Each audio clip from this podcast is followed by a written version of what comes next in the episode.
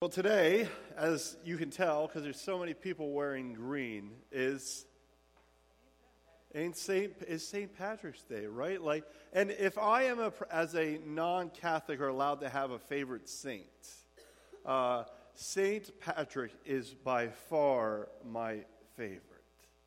In fact, uh, Patrick was a young boy who grew up and, and he was raised by his family and, and as he got uh, a little older, maybe around eight or nine, some pirates kidnapped him while he was out playing.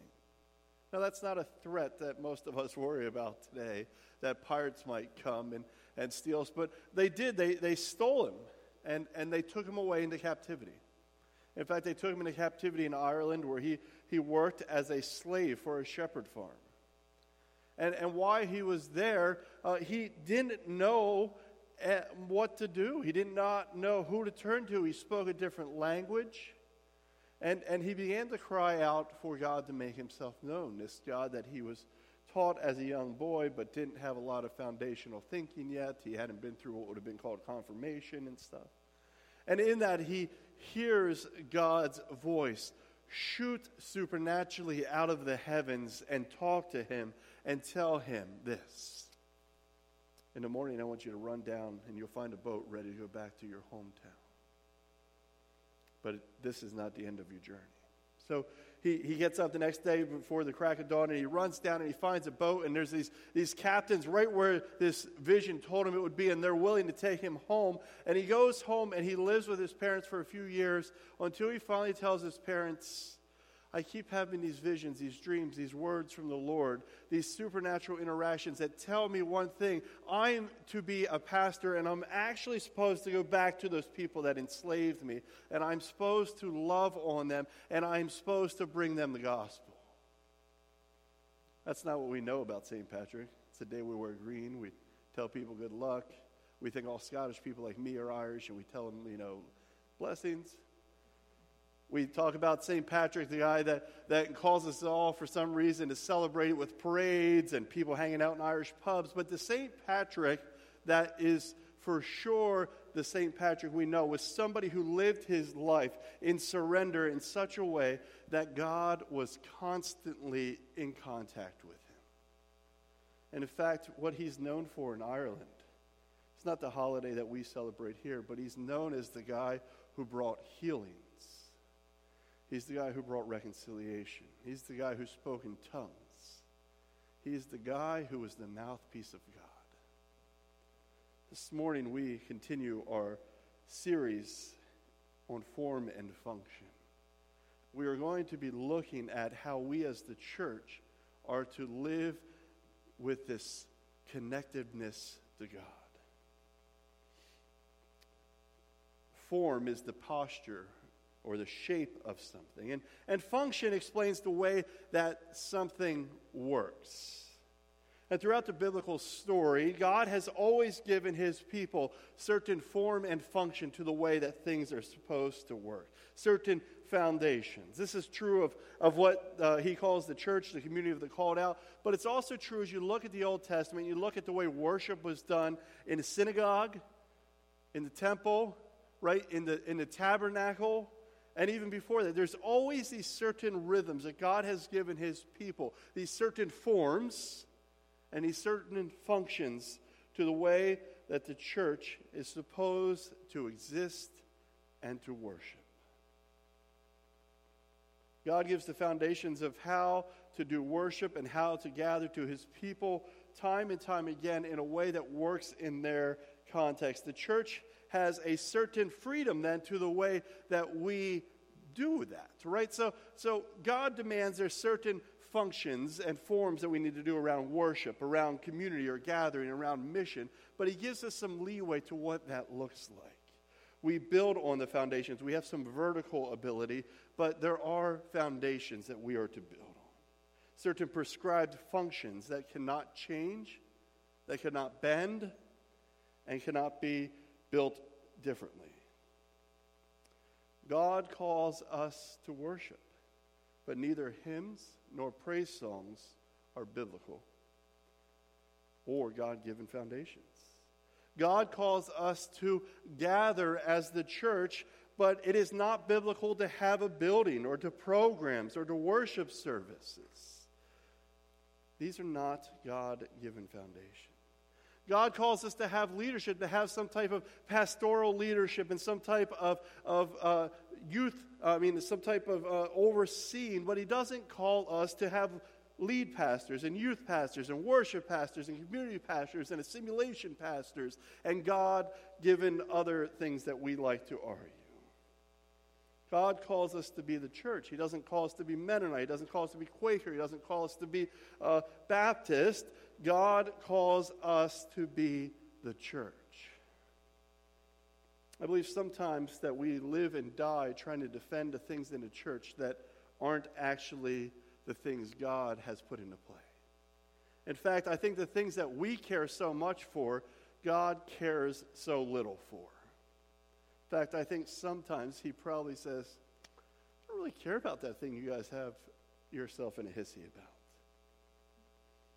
Those prescribed aspects of form, the shape of the church, and the function, the way the church works, are what we have been looking at as we have studied this series on form and function.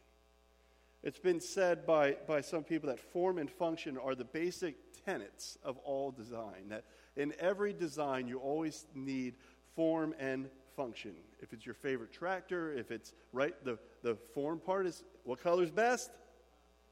Green, right? No, I'm just doing red, okay? See, I don't know anything about tractors, right? And function, the way it works. I also like to say that form and function is the marriage between beauty and peace. Form and function is the marriage between beauty and peace. There is a sense of form and function at every people group, in every tribe of people, and in every community. Form and function are the gears that keep people together. It's the glue. It is what allows us to know who we are. It's what defines our traditions. It's what defines our, our history, our language, our way of celebrating. The church, as a community of people learning to live and love like Jesus, has its ability to influence how they form and function. We've been saying that our six week morning series is a series on unpacking the insight and the instruction on the form and the function of a healthy church ethos. Now, let me just explain that word ethos because I love that word. I believe what an ethos is for us to understand is, is this it, it is the culture, the characteristic, the spirit of a community. I think when God wants us to have a healthy ethos, He doesn't necessarily want us to be able to say how good our worship is, how big our building is, how rich our traditions are. But I rather believe that a healthy form and function, a healthy ethos of our culture, will enact the prescribed foundations that, of the church, the DNA that God has given us, to create a, now listen to this, a healthy, growing, and multiplying church ethos. A healthy, a growing, and, and multiplying church ethos. It has been said the church is not a museum of faith, but rather it is a hospital for those needing so, for that reason, as I said, our series that you guys have been looking at in my absence for the past two weeks is this. It's our six week Sunday morning series unpacking the insight and the instruction on the form and the function of the church ethos from Paul's letter to the church in Corinth. I hope for me as I look at this series, one of the things that comes out is this ability to understand that what God has prescribed in the church in Corinth is really the DNA on what I like to call everybody gets to play, or we as Mennonites like to call what? The priesthood of all believers. This idea that we all have a role to play in the form and the function of the church. And we find that in Corinthians, and I hope that's one of the biggest things we take away. Last year, when I was beginning to plan out the series a year in advance, I really began to chew on what series do we want to explore. And, and, and, and as, as I got into there, uh, I believed I heard an encouragement from the Lord really to begin to talk about what does it mean to have a healthy church ethos? What does it mean to be a healthy church? What does it mean to, to know the form and the function of the church? And uh, a few weeks after that, I was meeting with uh, the mentor of Thom Rainer, and, and he said, uh, You know, the number one thing pastors need to do in aging churches that are learning to transition is preach on a healthy church ethos. He said, Give the theology, what was his exact words? Lay down the theology of the church's biblical purpose and shape. Then from there, time and time again, it just felt like confirmation. And as I worked on this series, I really found myself singing the song we'll end with, the song you've been ending with the past two weeks, this song called Church Rise Up. It's a song that I love. It, it, I love the line. It says, Shake the dust from our vision, raise a standard, lead us on. And then later it confesses, By your Spirit, let these dry bones live again. Let them live again. And I think that I hope that's what happens as we look at what we should be, that prophetically it rubs off on us, that it diatribos, it rubs off on us in a way that causes us to, to shake off the dust and renew ourselves not for what we want out of church, but what God wants for the church. Over the past two weeks, I was down in Exponential. It was a blessing to be at that conference. I mean, the past week, sorry. It was great to have our family be able to attend with the conference with me. And, and in my absence, Katrina Shank began to talk about what it means to have a church that collaborates together. And Derek Landis did a great job on speaking what it means to have a healthy practice of communion together. This morning, we are going to look at 1 Corinthians 12 and what it means to have a sense of the Spirit's manifestation with us. That thing that St. Patrick became renowned for, what does it mean to have that sort of connection with the Holy Spirit?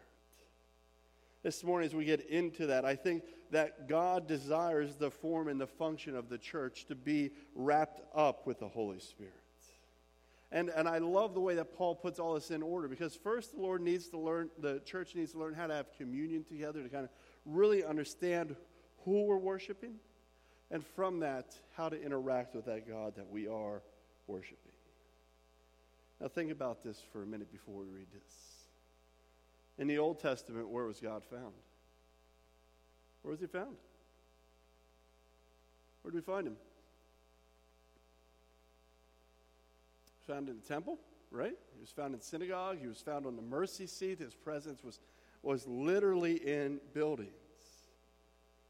Excuse me. When God shows up in the New Testament, he tears the veil on that. He changes it to be that his presence is now with the church. Who is the church? All right, everyone is the church. I'm the church, you're the church, she's the church, he's the church, right? We all have now seen that God's presence has moved from building to people, that we are physical representations of His presence to others. And so, if you will, when we have failed to commune with God or believe that God is still tied into a building, we've actually stepped away from the form and the function of the church. And when we backbite a brother or a sister, we are in essence taking a sledgehammer to the temple of God. If the temple of God that holds his presence is in the church now. It's in our people. When we do not play well together, we are actually sledgehammering the temple. This morning, we'll see that when the presence of God shows up and what it looks like and when it manifests and what its purpose is and why it's important, and it really becomes this thing that ensures that we all get to play. So I invite you to turn with me to 1 Corinthians 12. We're going to look at 1 through 11 really quickly here. Paul is writing to the church in Corinth, and the church in Corinth is a mess right now. Like, they just, they have no sense of identity, right? After the church of Acts, we have 120 people that are following Jesus at the time that, that he leaves. At the day of Pentecost, how many get added?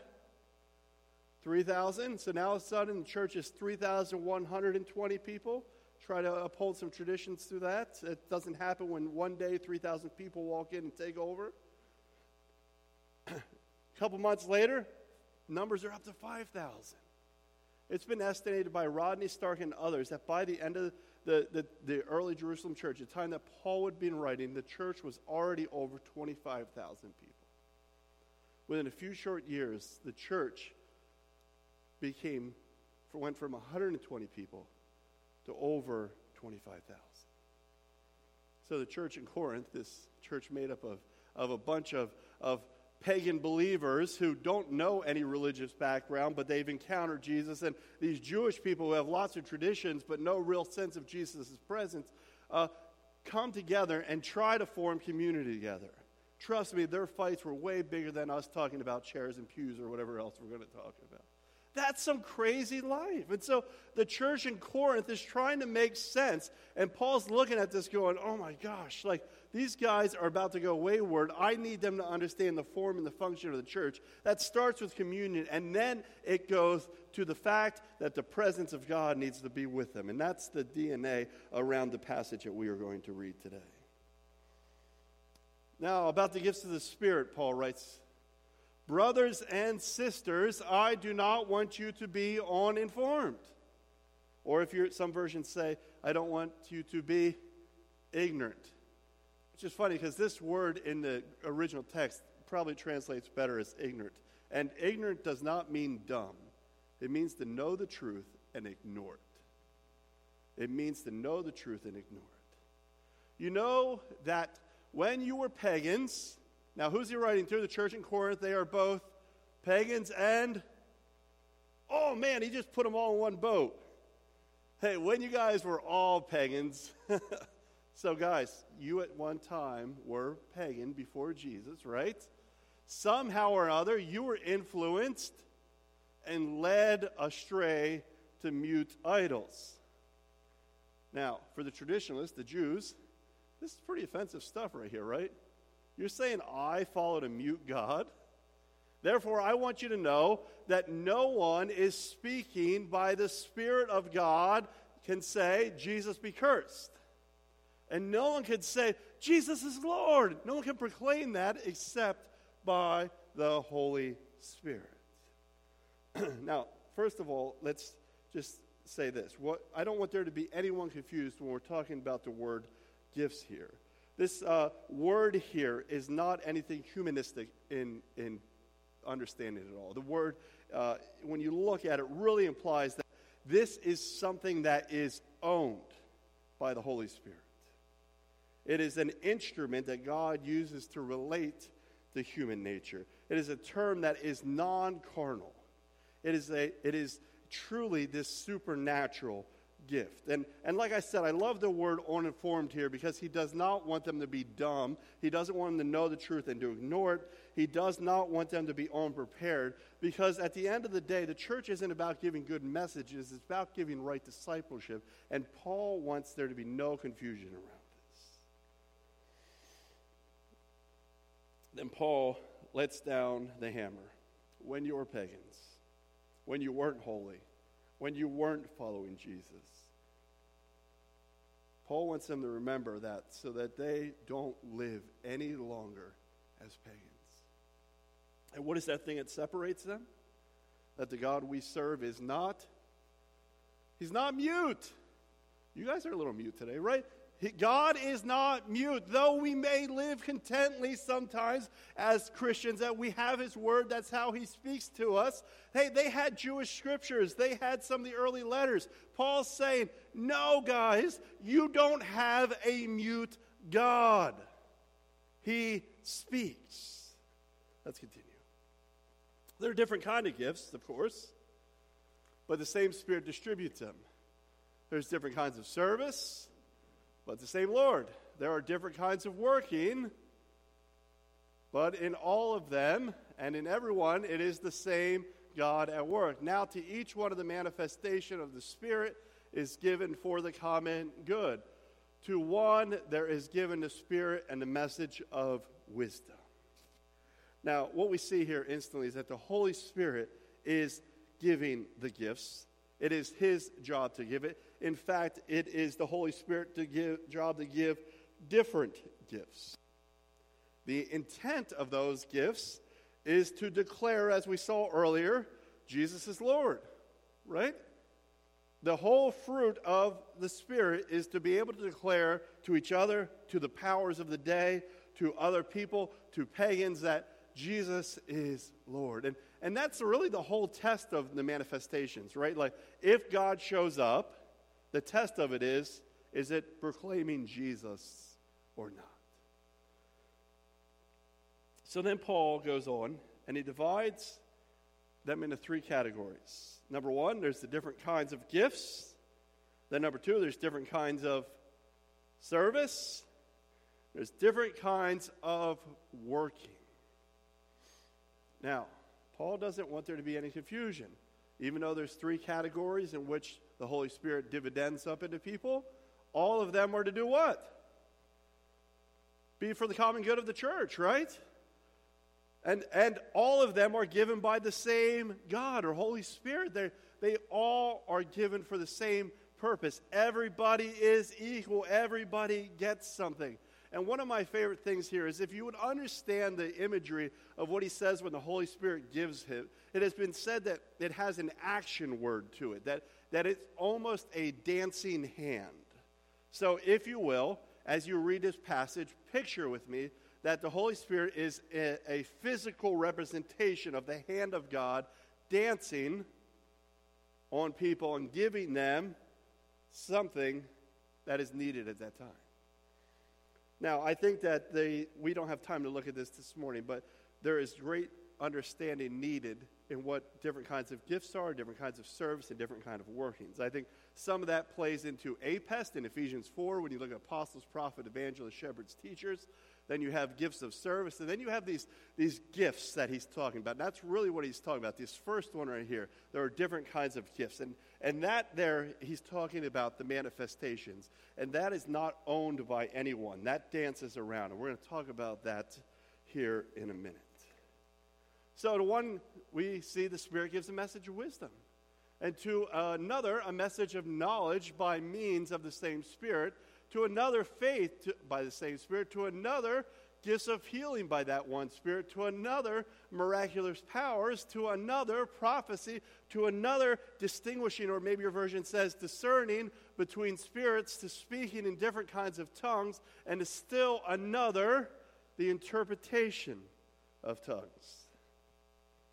Now, this is the part that makes us uncomfortable as Christians. Anybody think those things don't come with a little bit of messiness. So when we find something to be messy, right, I don't know about you, but if someone's coming into my house and it's a mess, where does the laundry go? Closet, right? I mean, one of my favorite movies as a kid was Harry and the Hendersons. And, and they, they bring this Sasquatch in their house, and they're scared of him seeing all of the dead deer that they have shot. And so they just clog all of the messy things into their closet. And one day he opens a closet and, and all of these deer heads fall out. And he's like, What? like, and so we look at this stuff and we get scared of it because we can't explain it. It doesn't fit our neatness. So we open a closet,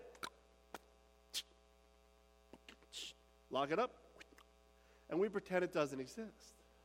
And then what happens when it does start to happen is there's no home for those people. Several times, if you study Mennonite history, we've lost people who were focused on justice and the Holy Spirit because they did not find there anything for them to engage. It was always in the closet. Now, at the end of the day, we say we believe in these things, we know He does that. Let me tell you a little bit about my experiences. When I was outside of the church, I began to really experience the Holy Spirit in ways that I was told He doesn't do that anymore. And I, and I think that in my life now, I have seen all of these things in action in great ways. In fact, I have experienced them. And it's important for you to understand that this list falls under Paul's list that says there are different gifts given. That dancing hand. So, to one, right now, you may have the gift of healing because it's needed in that context. But next week, you might have a different one. You do not own these gifts. Unlike APEST, Ephesians 4, where some people are more apostle in nature, some are more prophetic in nature, these gifts are not core to your identity. They are core to the context, for the common good of the context. It's what's needed at the time.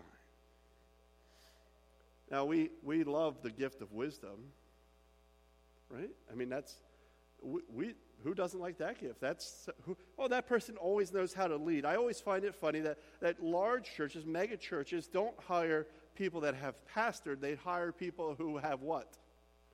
Run businesses. Why? Because if you run your own business, you have the gift, hopefully, of of administration or wisdom, right? Like you're, you, you're wise. You know how to grow things. We like that gift. That one we're not scared of. In fact, as my grandmother was aging in her life, I remember her constantly saying things like, Oh, my doctor, he's such a wise guy. Or, and that was not meant sarcastically, right? Or, uh, uh, he's so conscientious, right? We love the gift of wisdom. Now, what's interesting here is the gift of knowledge. We can get caught up in that and say, whoa, whoa, we love people who are smart, but that is not. Who are these gifts assigned to? Holy Spirit. They are given by the Holy Spirit. There is nothing carnal about them. And the same thing with the word knowledge here. It could be translated as supernatural insight. Supernatural insight. So, for instance, I think I've shared this story before. I remember one time uh, my friend and I were downtown, and there was a lady limping, right? Kind of like this, trying to make her way down the city. But we just asked her if we could pray for her. Hey, can we, can we just pray for you? So a couple of us just gathered around. We started to pray over her. Just, Lord, we, we want healing, right? I mean, this poor lady's lived her whole life. She's, you know, unable to walk. She's unable to drive. And, and why we were pursuing the gift of healing, the one that showed up was the gift of knowledge. So there was a lady with us, and she said to her, um, You know, as I pray for you, on forgiveness is the word that constantly comes in my mind. On forgiveness, on forgiveness. And she said, Sometimes I think that on forgiveness can manifest in our lives. That, see, the Holy Spirit isn't the only thing that manifests in our lives, but it is what competes with the other things that do manifest in our lives. and, and, and she said, In fact, I really think that you need to let go of some anger with your father. The lady broke down crying, began to be moved emotionally, told some terrible stories of what her father did to her. And as she released it, she was able to walk away with little to no limp. Little to no limp. This is what Paul's speaking about here. Our God is not mute. He gives the gift of wisdom, but He also gives the gift of knowledge. So you know what to say to somebody. You know how to unlock somebody. Because you know what happens when someone like that experiences that? It's the same thing that happens when the witch doctor becomes a follower of Jesus. They walk away and say, Jesus is Lord. It's contagious gift of faith, right? This idea that, you know, there's some people that just never seem to doubt. How many of you are that person? I deeply love you guys because uh, my nature is not the gift of faith. That's the people that believe without anything. I mean, they, you could like take their eyes out and they'd still know how to walk down the street. I'm living by faith. It doesn't matter, right? Like, I mean, it, I, those people irk me so much because my, my personality is full of doubt and full of insecurity right? Then we have the gift of healing. We anoint people in the Mennonite church because we believe in this, right? We, we bring them forward, we surrender them to God, and then we say this we pray for the wisdom of the doctors. That's not a bad prayer, but it's not what Paul's talking about here. Rather, what Paul's talking about here is like one time when my friend, uh, and, he, and, we were sitting and he was struggling with depression. He, he had his medicine changed four or five times and, and he couldn't find himself finding sanity. And we gathered around him and prayed. And as we prayed for him, and I don't know if this was a permanent relief or temporary relief, but as we were praying for him, man, we could feel electricity in our hands. Our hands began to shake like this, and we were just praying over him. And in that space, he too broke down crying and was moved to worship and declared, Jesus is Lord. Miraculous powers. We find these in the prophets of old, but they still happen today. People that say, pay attention to this or that, and when that happens, this thing will be signified. Or prophecy, the word here, prophetess here, the, the, the, the, Greek word that means to be able to do insight. Now, there's a difference here between prophecy and prophetic gifting, what we find in Ephesians 4. That word there speaks much more to forthtelling. So, for me to go up to somebody that is the, doing an injustice and say, stop, that is acting in the prophetic. That is Ephesians 4 prophetic. That's being able to speak forthright or forthtelling. But then there's also the gift of foretelling. Right? I mean, study the book of Daniel. He knew about the, the empires falling way before they ever did. Foretelling is this ability to walk with the presence of God in a way that we can declare things because we have been with them. For instance, one time I, I remember we were in a worship gathering, and, and we had a lady that was in our midst that had been part of the occult. And she was just there to really antagonize the church. She had been there to set herself up against us.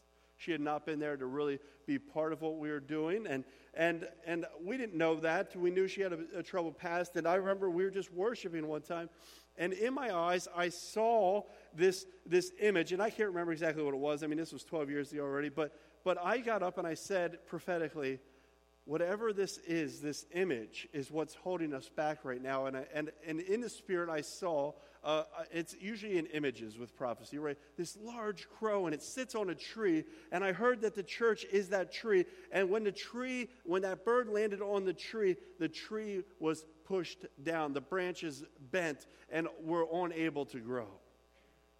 Does that image mean anything? This, this star with the planets around it? Once you know that woman stood up and said, That's the thing I have tattooed to my ankle. And she pulled it up like this. Prophecy is the ability to see in the Spirit. Then we have discernment of spirits. That's the people that have the ability to, to name what is the Holy Spirit and what is not.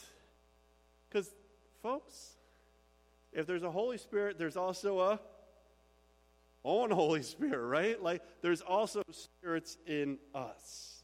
And I know time is ticking already. We have tongues, we have the ability to own speak in tongues. All these things work. That is not working today. All these things are the work of one and the same Spirit. And He distributes each one as He dis- needs to, as He designates. It's the dancing hand of God. Now, on the backside of your bulletin, real quick, we're going to work through four notes that I want us to take away from this passage. So I encourage you just to flip them over. One, folks, God is not mute, though we live contently as if He is. God is not mute. Stop speaking louder than Him, let Him speak for Himself. Let's not forget that. Secondly, everybody should be continually informed about the way that God speaks. Despite the fact that it's messy, stop locking it in a closet, unpack it, let it out. Admit it's messy, keep looking at it. This is kind of passages we should keep before us, right? Because we need to understand the form and the function that Paul gives the church. This is something he wants them to excel at. Guys, church is messy right now. I got to relay the foundations. One of those foundations is this. Third, and though it may be uncomfortable, we should welcome any manifestation that declares Jesus is Lord. We should welcome anything that says Jesus is Lord. It's what grows churches. What caused the church to go from 120 to 3,000?